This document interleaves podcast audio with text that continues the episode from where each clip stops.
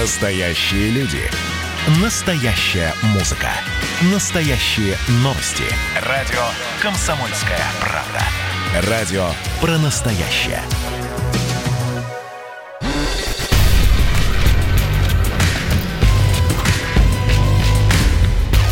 Не фантастика. Не фантастика.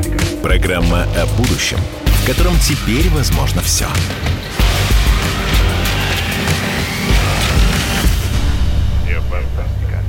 Добрый день, дорогие друзья.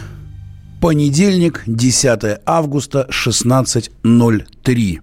Вчера, 9 августа, в общем-то, мы получили ту повестку, о которой сегодня говорят все. Мы все говорим о Белоруссии. В Белоруссии состоялись выборы президента. До голосования дошли пять кандидатов, среди них действующий президент Александр Лукашенко, который получил на выборах, теперь уже это озвучено официально 80,23% голосов. Его ближайший так сказать, преследователь Тихановская 9,90, но на самом деле Тихановская не признает, в общем-то, всего этого дела. И всю ночь в Бресте, в Минске, в других городах Белоруссии бушевали страсти, были людские трагедии, был какой-то кошмар. Мы сегодня будем об этом говорить, обязательно позвоним в Белоруссию, спросим там, что, что люди видят прямо из окон.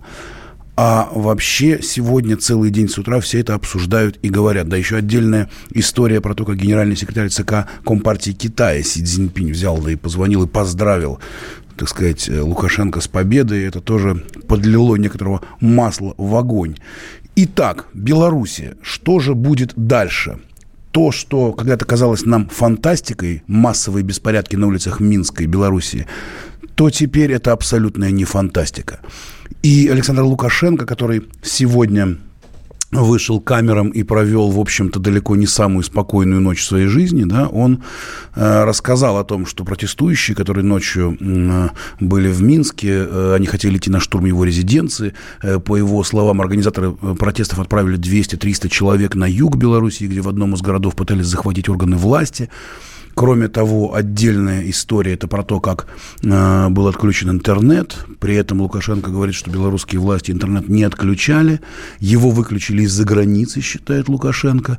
А, вот. Также он заявил о том, что акции протеста накануне вечером были организованы из-за рубежа. Ситуация была не катастрофической, но весьма опасной, говорит Лукашенко. Он уверен, что митингующие проплачены. Включите, пожалуйста, синхрон Лукашенко все решают деньги. Ну вы же представьте, там определенные сидельцы, денег же хватает, миллионы вывезли, мы еще не все видим. То, что вы увидели с экрана телевизора, это копейки. Огромные деньги, и они же понимают, что эти деньги могут им в жизни не понадобиться. Поэтому они бросают сейчас это на противостояние с властями. А Авось получится, авось на улице выйдут, авось там пристрелят, застрелят этого Лукашенко и так далее и тому подобное. Разные версии. Мы ничего здесь не исключаем, но работают работают деньги. Поэтому я думаю, завтра уже они отработают свои деньги, ребята. Инвестиции эти освоят и успокоятся и поймут, что жизнь-то одна.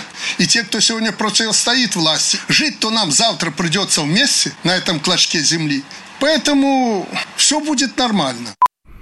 Вот так вот Александр Лукашенко прокомментировал э, митинги, которые, на его взгляд, были проплачены. У нас с вами на связи знаменитый политолог Евгений Минченко. Евгений, здравствуйте. Добрый день. Евгений, расскажите нам, пожалуйста, на ваш взгляд, что произошло сегодня ночью в Беларуси? Ну, произошло то, что и э, должно было произойти. То есть э, э, столкновения готовились заранее. Э, оппозиция, в общем-то, заранее давала понимать, что она не признает результаты выборов, если э, объявят победителем Лукашенко. Ну и, собственно, и э, Лукашенко готовился, на самом деле, к разгону уличных протестов, и для них ну, скажем так, сама избирательная кампания была скорее такой факультативной. Ну, надо пройти формально это выступить, но главное это улица после выборов. Ну, в общем, и в этом смысле они с оппозицией друг друга нашли. Прошел первый, так сказать, раунд, проба сил, на первом этапе, в общем, силы правопорядка э, держали ситуацию. Сегодня в 19 э, снова люди будут выходить на митинги, а на завтра назначена э, забастовка всеобщая. И посмотрим, в общем-то, насколько удастся, а, сегодня много народу собрать на улице, б, насколько сработают призывы к всеобщей забастовке. Ну вот смотрите, мы в программе «Не фантастика» пытаемся прогнозировать, что же ждет нас в будущем. Вот как вы думаете, какие вообще есть пути у Белоруссии вот в ближайшее время. Да? Я вот вижу, например, их три. Это может быть вообще невероятная, страшная какая-то гражданская война. Это, наоборот, может быть продолжение какого-то застоя, когда э, удастся как-то договориться с оппозицией или как-то там рас, ну, как-то все рассадить всех по местам. Да? Или э, будет какая-то жесточайшая реакция, что тоже приведет к какой-то накалению ситуации. Как вы думаете, вот как будут развиваться события в Беларуси дальше? Ну, в договоренности я не верю.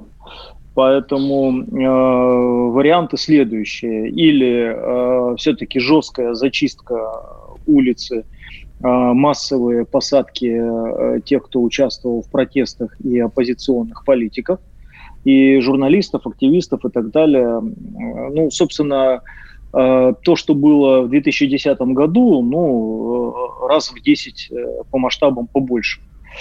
Вот. Вариант э, второй – это то, что оппозиции все-таки удается свергнуть Лукашенко. Я считаю, что вероятность этого не нулевая.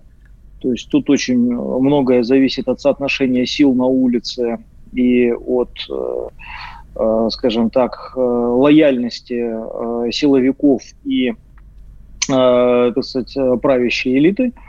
Третий вариант промежуточный – это вариант э, такой подвиж, подвисшего политического кризиса, ну, например, особенно если Запад возьмет и признает избранным президентом Беларуси Тихановскую, а такой вариант исключить нельзя.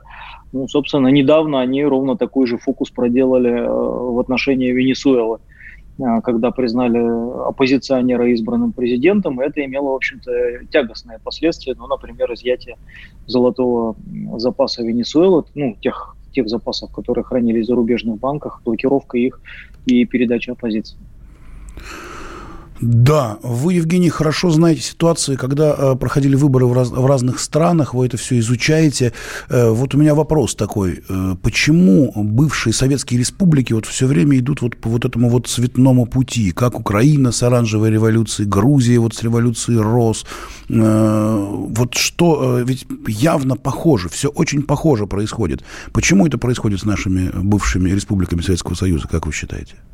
Слушайте, так это во всем мире происходит. Посмотрите, арабская весна, то, что сейчас происходит в Ливане, то, что происходило совсем недавно в Соединенных Штатах Америки с этим движением Black Lives Matter, и я вас уверяю, что мы увидим еще более масштабные массовые протесты в Соединенных Штатах Америки. Ну, просто это очередной этап восстания масс, и, собственно, я думаю, что вот эта вот антиэстеблишментная волна, которая захлестнула весь мир. Где-то она находит э, выплеск э, в формате выборов, а где-то в формате э, силового или сказать, относительно мирного захвата власти. Поэтому, в общем, говорить о том, что ой, постсоветский мир уникален, да вспомните, он недавно как бушевали желтые жилеты во Франции. Да-да-да. Значит, мы э, с вами констатируем, что мир вошел в какую-то такую очень непростую зону, когда везде кругом происходят какие-то такие вот потрясения. Да, при этом э, где-то власть э, более гибкая, и она придумывает какие-то технологии, э, скажем так, использования этой энергии. Ну, например, во Франции они ну, сами не скрывают, я разговаривал с одним из консультантов э, Макрона, они говорят, ну, мы использовали опыт России 99-2000 года, когда кстати, стало понятно, что Оланд не избираем, то вырастили э, нового политика, как бы оппозиционного, который стал следующим президентом. Это одна технология. Другая технология – передать власть контролируемой оппозиции, но с ней каким-то образом договориться. А, третья технология – это когда власть сама начинает меняться и использовать какие-то популистские приемы, как неоднократно делал Владимир Путин.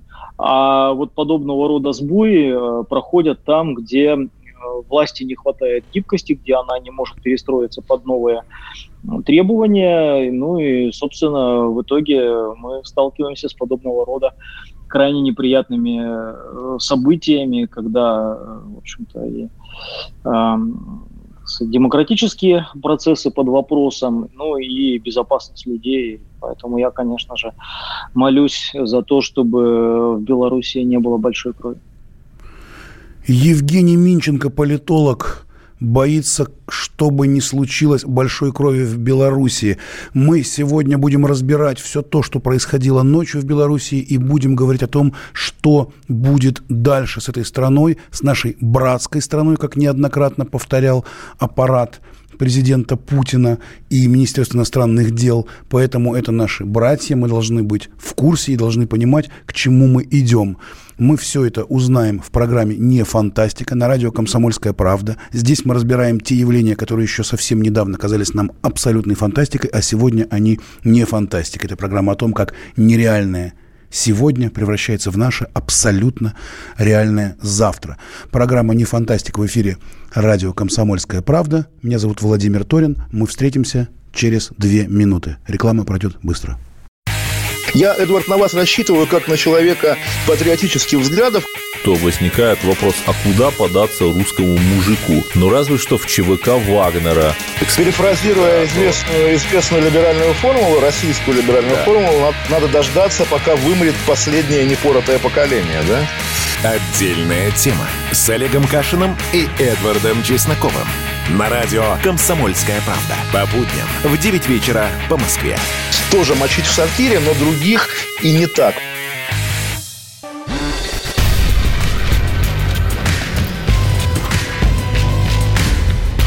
Не фантастика. Не фантастика. Программа о будущем, в котором теперь возможно все. Все.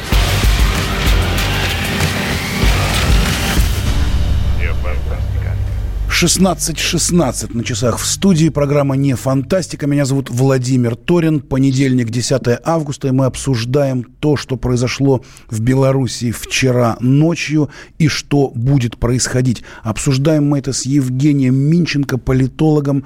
Евгений, а вот если поговорить о геополитике. Вот, например, соседние из Беларуси страны, Польша, Литва, Украина, они мгновенно тут же выступили с заявлениями, и, в общем-то, заявлениями такими перпендикулярными такими, очень такими агрессивными заявлениями по отношению к господину Лукашенко. И, видимо, в будущем они будут стараться как-то э, вот, э, вот эту вот полемику про э, толерантность, про терпимость и отказ от уличного насилия, они будут продолжать. Как вы думаете, вот Польша, Литва, Украина, ближайшие соседи Белоруссии, что будет с ними э, во взаимоотношениях с Белоруссией? Ну, во-первых, э, я думаю, что в значительной степени э, то, что сейчас происходит, э, связано с активностью этих трех стран, в первую очередь Польши. Потому mm. что основными организаторами, медийными организаторами сказать, этого протеста являются те ресурсы, которые вообще-то находятся в Польше и, в общем, финансируются польскими деньгами. То есть э, ключевые организаторы именно медийные в благосфере это люди, которые э, на зарплате оттуда, так или иначе. Вот. И, конечно же, я прямо с недоумением смотрел, когда э, Лукашенко в ходе избирательной кампании, ну, он же не, не мог не иметь информацию, откуда идет э, организация потенциальных протестов, но, тем не менее, прям настойчиво все время говорил про российский след, не приводя ни одного аргумента Уточните. в пользу этого. Ну, то есть, что там, э, грубо говоря, вот эти вот 33 сотрудника охранного предприятия, про которых уже понятно, что там не складывается никак их участие в массовых беспорядках. Задержали гражданина Белоруссии, которого вид на жительство в Соединенных Штатах Америки э, политтехнолога Виталия Шклярова, Шклярова, который приехал навестить свою э, больную маму. И э, его задержали по обвинению в том, что он работал на избирательную кампанию Тихановской.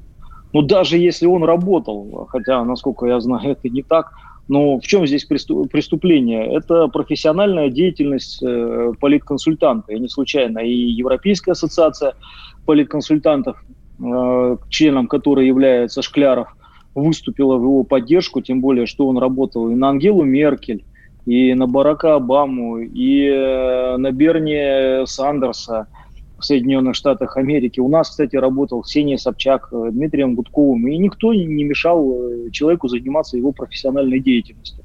А в Беларуси он по абсолютно надуманным обвинениям оказался за решеткой.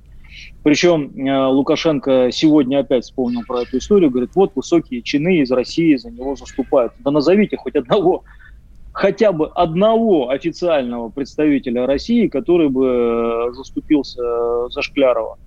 Кто это? Это мы, там, скажем, э, Российская ассоциация по связям с общественностью, ну да, мы выступили против преследования нашего коллеги э, за предполагаемое занятие политической деятельностью. Но это не официальная Россия. Вот, поэтому, конечно же, вот эти вот голословные обвинения в адрес России, более того, которые сегодня прозвучали после того, как Путин поздравил Лукашенко с победой, они, на мой взгляд, оптимизма э, относительно двухсторонних отношений России и Белоруссии, в общем-то, не, э, не прибавляют. Евгений, а вот вопрос такой. Вот э, такие странные заявления Лукашенко. Есть уже много предположений, что э, просто его, его разыгрывают в темную. Иногда свои спецслужбы, иногда чужие, например, Украины. А есть другое мнение, что нет, то Лукашенко сам по себе вот сам такой устраивает политику. Вы как думаете? Ну, смотрите, э, на самом деле я думаю, что его ввели в заблуждение стратегически. Ему говорили, что пророссийские избиратели никуда не денутся, что они всегда останутся за ним. Но можно перехватить еще нишу националистов. Надо просто заняться э, там, белорусизацией, э, вытеснением русского языка, продвижением темы суверенитета. И на этом фоне перехватить этих избирателей – которые были у прозападной оппозиции. И в какой-то момент, а именно когда э, Лукашенко добился отзыва российского посла и спецпредставителя президента Михаила Бабича, и это поддержали все националистические средства массовой информации, ему это преподнесли как, смотрите, вот, эти победа, националисты, победа. они у вас, да, победа, они ручные, вы объединили нацию, Алексей, Александр Григорьевич, вы гений, смотрите, националисты вам рукоплещут. Все, они у вас в кармане на блюдечке, все внутриполитические проблемы у нас э, разрешены на теме противостояния с Россией.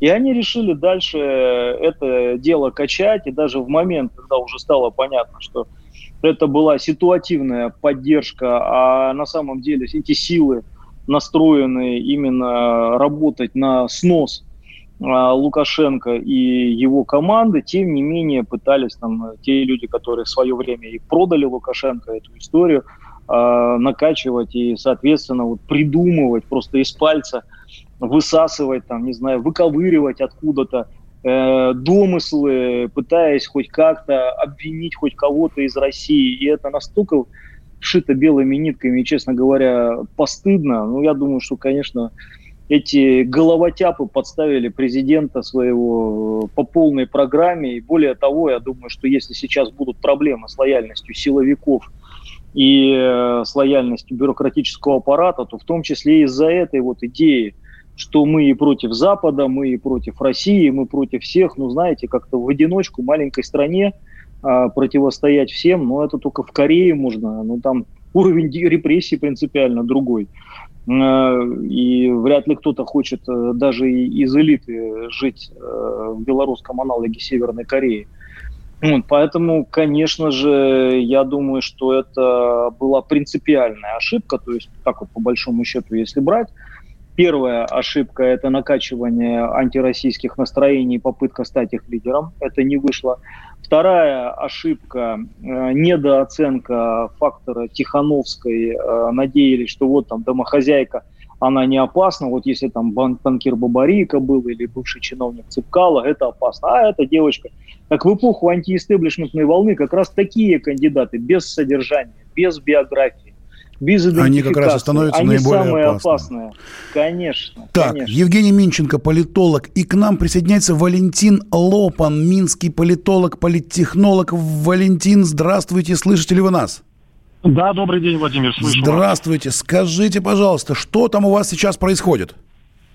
Ну что у нас сейчас, э, глядя из окна своей квартиры, ничего не происходит, спокойный нормальный летний день. Все происходило, конечно, вчера были выборы, ну и вечером, наверное, известные вам события с жестким реакцией силовиков на протесты граждан. Поэтому сейчас что происходит? Сейчас практически не работает ни один мессенджер. Facebook, популярный в Беларуси Viber, с трудом открываются сайты новостных э, агентств или там э, ведущих порталов информационных. То есть идет информационная блокировка, и это, в общем-то, понятно с точки зрения действий властей. А, Вот, э, поэтому у людей мало информации, они вынуждены, конечно, использовать старые каналы, где-то перезваниваться по телефону, встречаться лично. А, Накануне выборов мы все шутили, что если власти заблокируют интернет, то людям ничего не останется, как выйти на улицу, чтобы посмотреть вообще, что происходит. Наверное, так вчера и вышло. Потому что со- со середины дня вчера э, с интернетом возникли большие проблемы. Вот так И вот. А то, что, а то, что. Лукашенко говорит, что белорусские власти не отключали интернет в республике, и, по его мнению, его отключили откуда-то из-за границы, как вы это можете прокомментировать? Ну, я смотрел, там отдельное сообщение удалось посмотреть, сайт открывается там раз в 10 минут. А, Белтелеком, бел- белорусский монополист в доступе в интернет, э, один из двух, э, утверждает, что идут атаки из-за рубежа, которыми они сейчас успешно, не успешно, а пытаются бороться. Идут DDoS-атаки из-за рубежа на госорганы и на белорусские сайты. Но по моим личным наблюдениям, э, вся эта блокировки очень избирательны. А Вот, то есть, допустим, нет никаких Google сервисы вообще не, не работают, да, но Яндекс, пожалуйста, а, Яндекс, Яндекс заходишь, поисковик по- выдает ленту, можно, можно что-то читать, то есть э, идет как, ну, избирательная фильтрация или блокировка каких-то ресурсов, да. Вот, по- поэтому мое личное мнение, что э, тут власти взяли этот под, под контроль, и с точки зрения какой-то так, технологии влияния на людей, или это, это мне понятно. А это, это хорошо или плохо? Вот прям коротко, что власть, вот по-вашему, взяли под Нет, контроль. Отсутствие информации, конечно, плохо для людей. А вообще, потому как что- вы думаете, вот Александр Лукашенко, он действительно вот 80% это реальные цифры или нет? Как вы считаете, как человек, живущий в республике? Я считаю, что у него не больше 20%. И это подтверждается результатами голосования на многих участках, где в составе комиссии находился хотя бы один законопослушный человек. Потому что там результаты диаметрально, зеркально противоположные. Причем даже в тех соседних кварталах, где я живу. Вот вчера, допустим, вечером я звоню другу, он говорит, вот у нас собрались люди около участка, это было на многих Валентин, я участках». очень извиняюсь, мы должны прерваться на новости. Я вас прошу, вы, пожалуйста, не Пожалуйста. отключайтесь, побудьте с нами, потому что нам очень интересно, что прямо сейчас происходит в Минске и что происходило в эту ночь. Программа «Не фантастика». Встр- Встретимся после новостей. Не фантастика. Не фантастика. Программа о будущем, в котором теперь возможно все.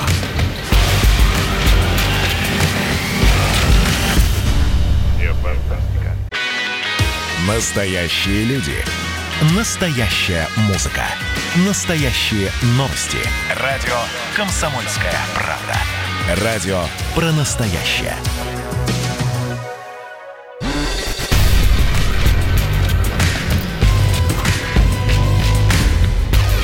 Не фантастика. Не фантастика. Программа о будущем, в котором теперь возможно все.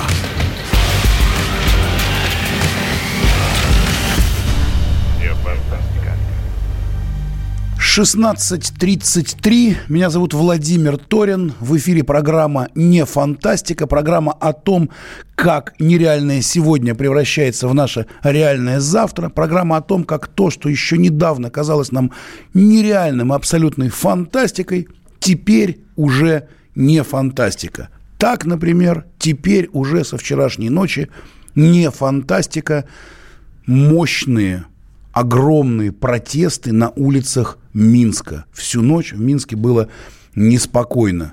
С нами на связи Валентин Лопан, минский политолог, журналист, политтехнолог, преподаватель журналистики в Минском университете. Валентин, здравствуйте. Добрый день. Мы не успели с вами договорить перед новостями. Слушайте, так э, давайте еще раз. Вот вы рассказывали, что там происходит, и вот про интернет было очень интересно.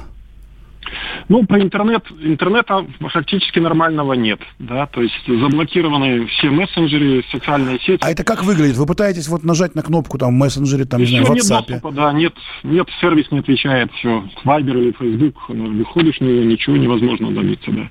Даже домашний интернет, там, по оптоволоконной связи, который тут почти повсеместно уже в Минске, он э, очень избирательно работает, то есть там транслируются телепрограммы какие-то, а, но подключиться к каким-то сайтам, которых, которым привык получать как независимую информацию, взвешенную и проверенную, к ним невозможно достучаться. Да?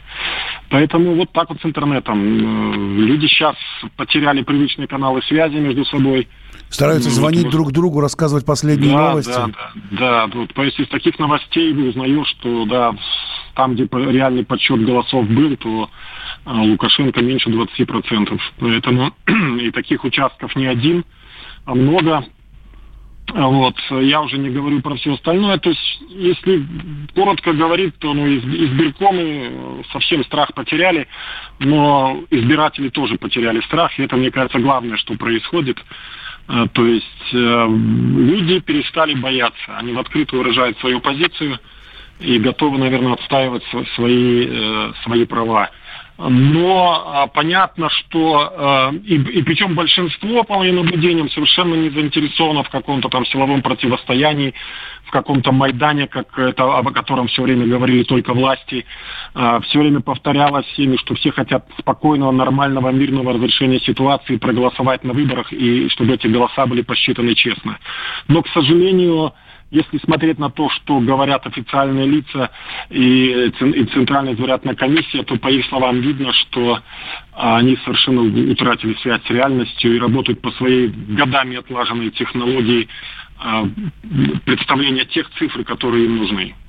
Скажите, вот э, перед вами у нас в эфире был э, политолог Евгений Минченко, э, который сказал о том, что Лукашенко слишком заигрался в антироссийскую риторику. И вот вообще вся эта история с 33 задержанными, вы знаете они наверняка, да? Как Я вы думаете? знаю, что такое есть. Я, честно говоря, не могу это комментировать, слишком мало достоверных фактов точки зрения какой-то риторики, то она просто укладывается в стандартную, можно сказать, риторику в такой ситуации, когда страна осажденная крепость, а поскольку у нас э, с востока Россия, с запада Запад, да, Европа, то понятно, э, кто осаждает. Поэтому тут я не думаю, что какое-то там специальное было э, в этом плане цель, да, именно с Россией. Вот. Но это просто тактика такой осажденной крепости. Я ее там единственный защитник.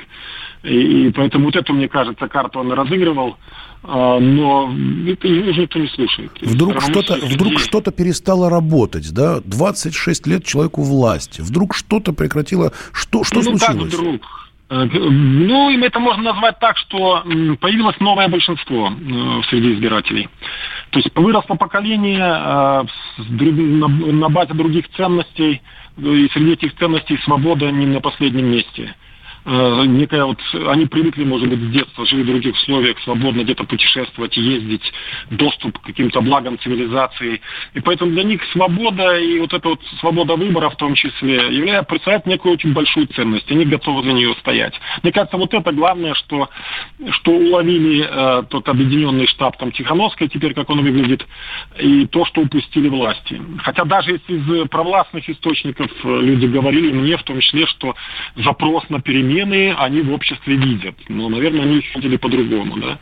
Поэтому вот, мне кажется, это главное, что произошло. И поэтому это так вот быстро не закончится какими-то там подавлениями.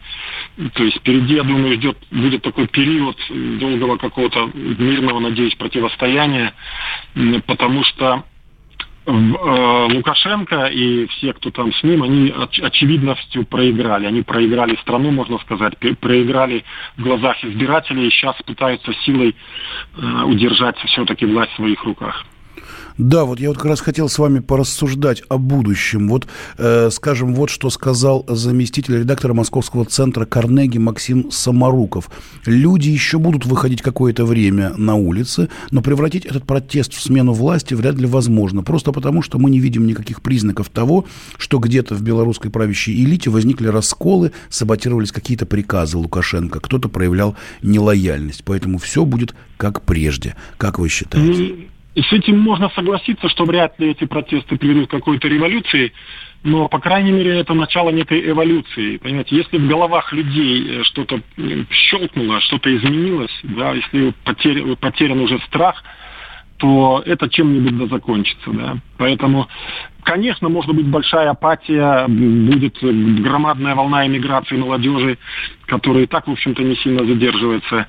Но то, что это начало конца, это очевидно. Начало конца вот этой, этой власти начала конца этой власти. А скажите, среди ваших э, друзей, родственников есть кто-нибудь, кто собирается там завтра, например, выйти на улицу, э, о чем вот говорят сейчас э, в оппозиции? Или, может быть, есть знакомые какие-то, кто уже э, противо, про, Нет, понимаете, э, здравые люди понимают, что э, даже собрав огромную толпу, э, невозможно победить э, силовые, силовые структуры, которые вооружены, оснащены, вот, поэтому это бессмысленно. И звучат некоторые призывы, что не делать этого. И звучали даже и до конца дня выборов.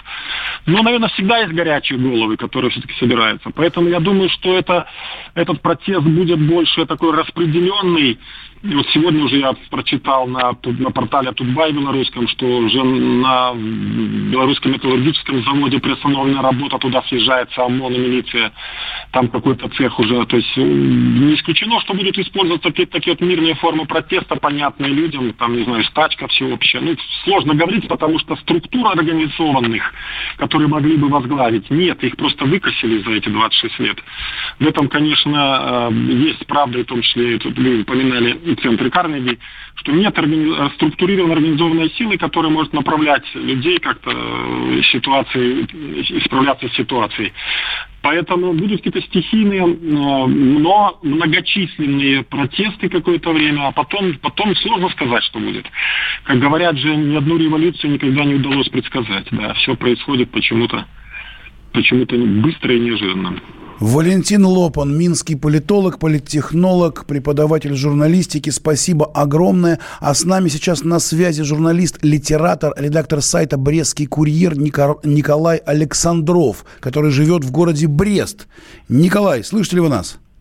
Да, слышу, хорошо. Здравствуйте, слышу. здравствуйте. Ну вот мы да. только что поговорили с Валентином Лопаном, минским политологом из города Минска. А вот вы живете в Бресте. А скажите, что происходит в Бресте сейчас?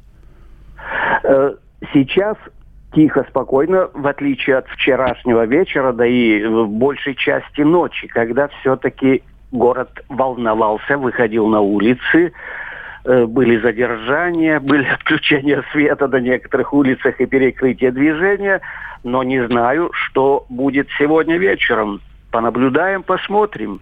Все возможно в этом мире, который сейчас становится все более непредсказуемым. Но вот это у нас программа называется «Не фантастика». То, что раньше казалось фантастикой, теперь уже ага. абсолютная не фантастика. А скажите, вот э, есть какие-то призывы, чтобы выходить сегодня на улицу, завтра? Нет, э, дело в том, что э, интернет заблокирован, сети не, не действуют и так далее. Но я думаю, есть какие-то способы самоорганизации, потому что ну, народ предприимчив. Это прямо как Тимур и его команда перейдут к веревочкам, чтобы за веревочки дергать. Чтобы узнавать новости, да? да. А как, а и... а как вы, а как вы, Николай, как вы узнаете новости? Вот вы, вы по телефону звоните или к вам кто-то пришел из друзей и говорит, давай я сейчас тебе такое расскажу? Нет, есть некоторые доступы к новостям. С утра смотрел Тутбай, э, где-то чего-то радио доступное независимые. Какие-то новостные все-таки открываются сайты, э, включая «Комсомольскую правду». Смотрю, э, обмениваюсь информацией с друзьями, но так как-то глубоко не влезаю, чтобы сидеть целый день на телефоне и обзванивать. Но вся эта ситуация напоминает, ну, большой театр абсурда. Причем театр одного актера, где он сам и сценарист, и режиссер, и исполнитель главной роли. И у меня такая ассоциация, ну, если плохой театр фальшиво играет, то что делают зрители – те, которые постарше встают, уходят. Они, видимо, свергают режиссера. Николай, Николай Александров, журналист, а, литератор, другие... Э, редактор сайта «Брестский курьер». Пожалуйста, останьтесь с нами. И вы, Николай, и наши радиослушатели. Мы буквально на две минуты прервемся на рекламу и вернемся в программу «Не фантастика». Не фантастика. Не фантастика. Программа о будущем, в котором теперь возможно все.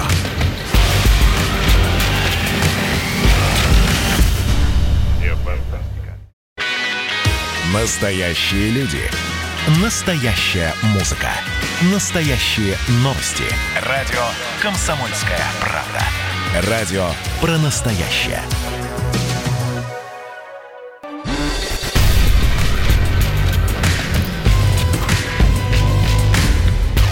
Не фантастика. Не фантастика.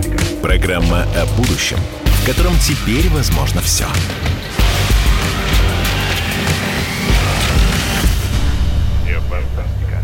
Продолжаем эфир программы «Не фантастика». Мы разговариваем о событиях в Минске и разговариваем теперь вообще о событиях в Беларуси с Николаем Александровым, журналистом, литератором, редактором сайта «Брестский курьер», который живет в городе Брест. Николай Александров только что нам рассказал, что была очень, была очень неспокойная ночь. И он предполагает, что, возможно, такие же неспокойные ночи продлятся. Так, Николай? Да, ну, программа у вас, передача называется не фантастика, но это мне напоминает как раз фантастику Гарри Гаррисона «Неистовая планета». Когда земляне создали на одной из планет свою колонию, город, на пути естественного движения местных обитателей, летучих, ползучих и всяких прочих, не зная о том, что это вот их путь, главный, естественный путь. А дальше развилась Э, уже мутация этих вот э, обитателей. Я боюсь, э, ну, более агрессивными они становились, становились, становились. И нынешняя ситуация, да уже долгое время напоминает именно эту мутацию в сторону агрессии. Я ее опасаюсь серьезно. Но очень надеюсь на благоразумие, здравомыслие белорусов. Они все-таки у нас народ спокойный, мирный. И даже вчера они себя проявили нормально в этом отношении, когда кто-то из толпы протестующей бросил бутылку в сторону ОМОНа. Тут же кинулись отыскивать этого провокатора, но тот вовремя куда-то смылся, сбежал.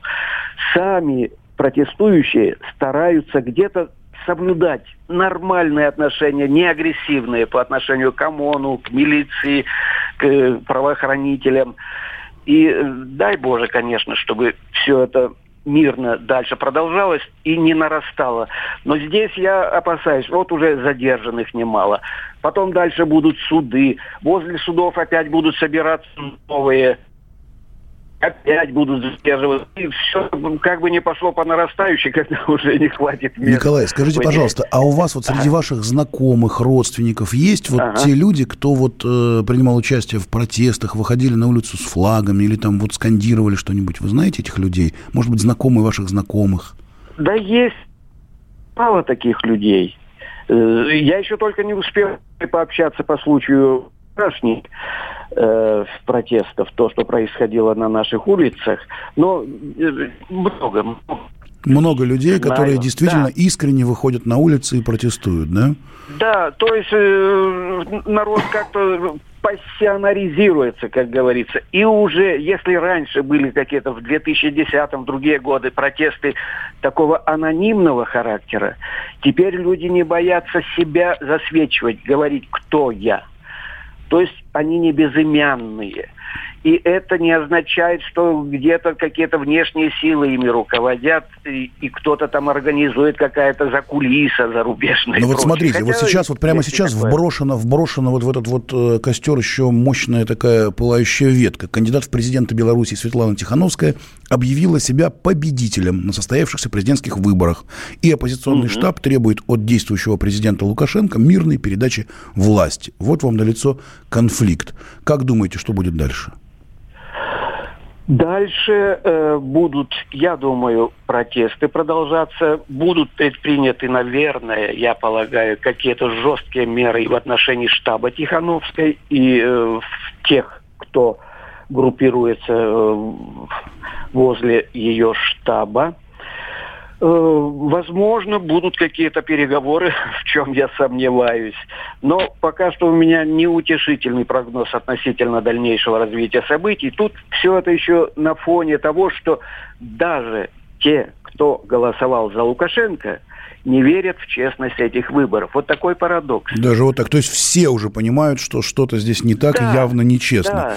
Да. Николай Александров, вот. журналист, ага. литератор, редактор сайта «Брестский курьер», который проживает в Бресте, только что нам рассказал, что там происходит. А у нас на звонке Дмитрий Иванович Фост, историк, журналист. Дмитрий Иванович, здравствуйте. Добрый день. Скажите, пожалуйста, а вы как думаете, что будет в Беларуси в ближайшее время и в будущем? Вы знаете, я думаю, что э, на этот счет э, есть ясность у двух лагерей или лагерей, которые сейчас противостоят в мире, да, у Соединенных Штатов или там, значит, э, коллективной Европы, коллективного Запада, и у России, ну, может быть, плюс Китай, да. А вот э, просто рассматривать Белоруссию как субъект политический сейчас нельзя. Это объект политический. Это политический объект.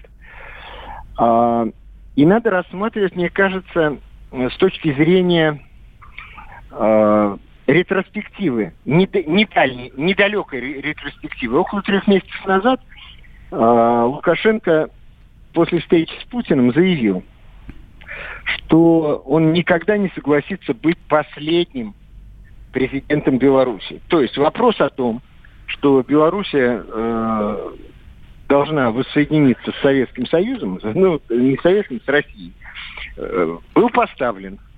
Так вопрос стоял.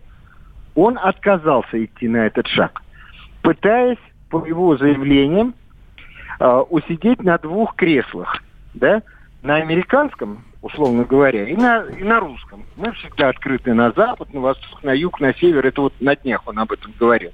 Но эта попытка не, э, непродуктивна.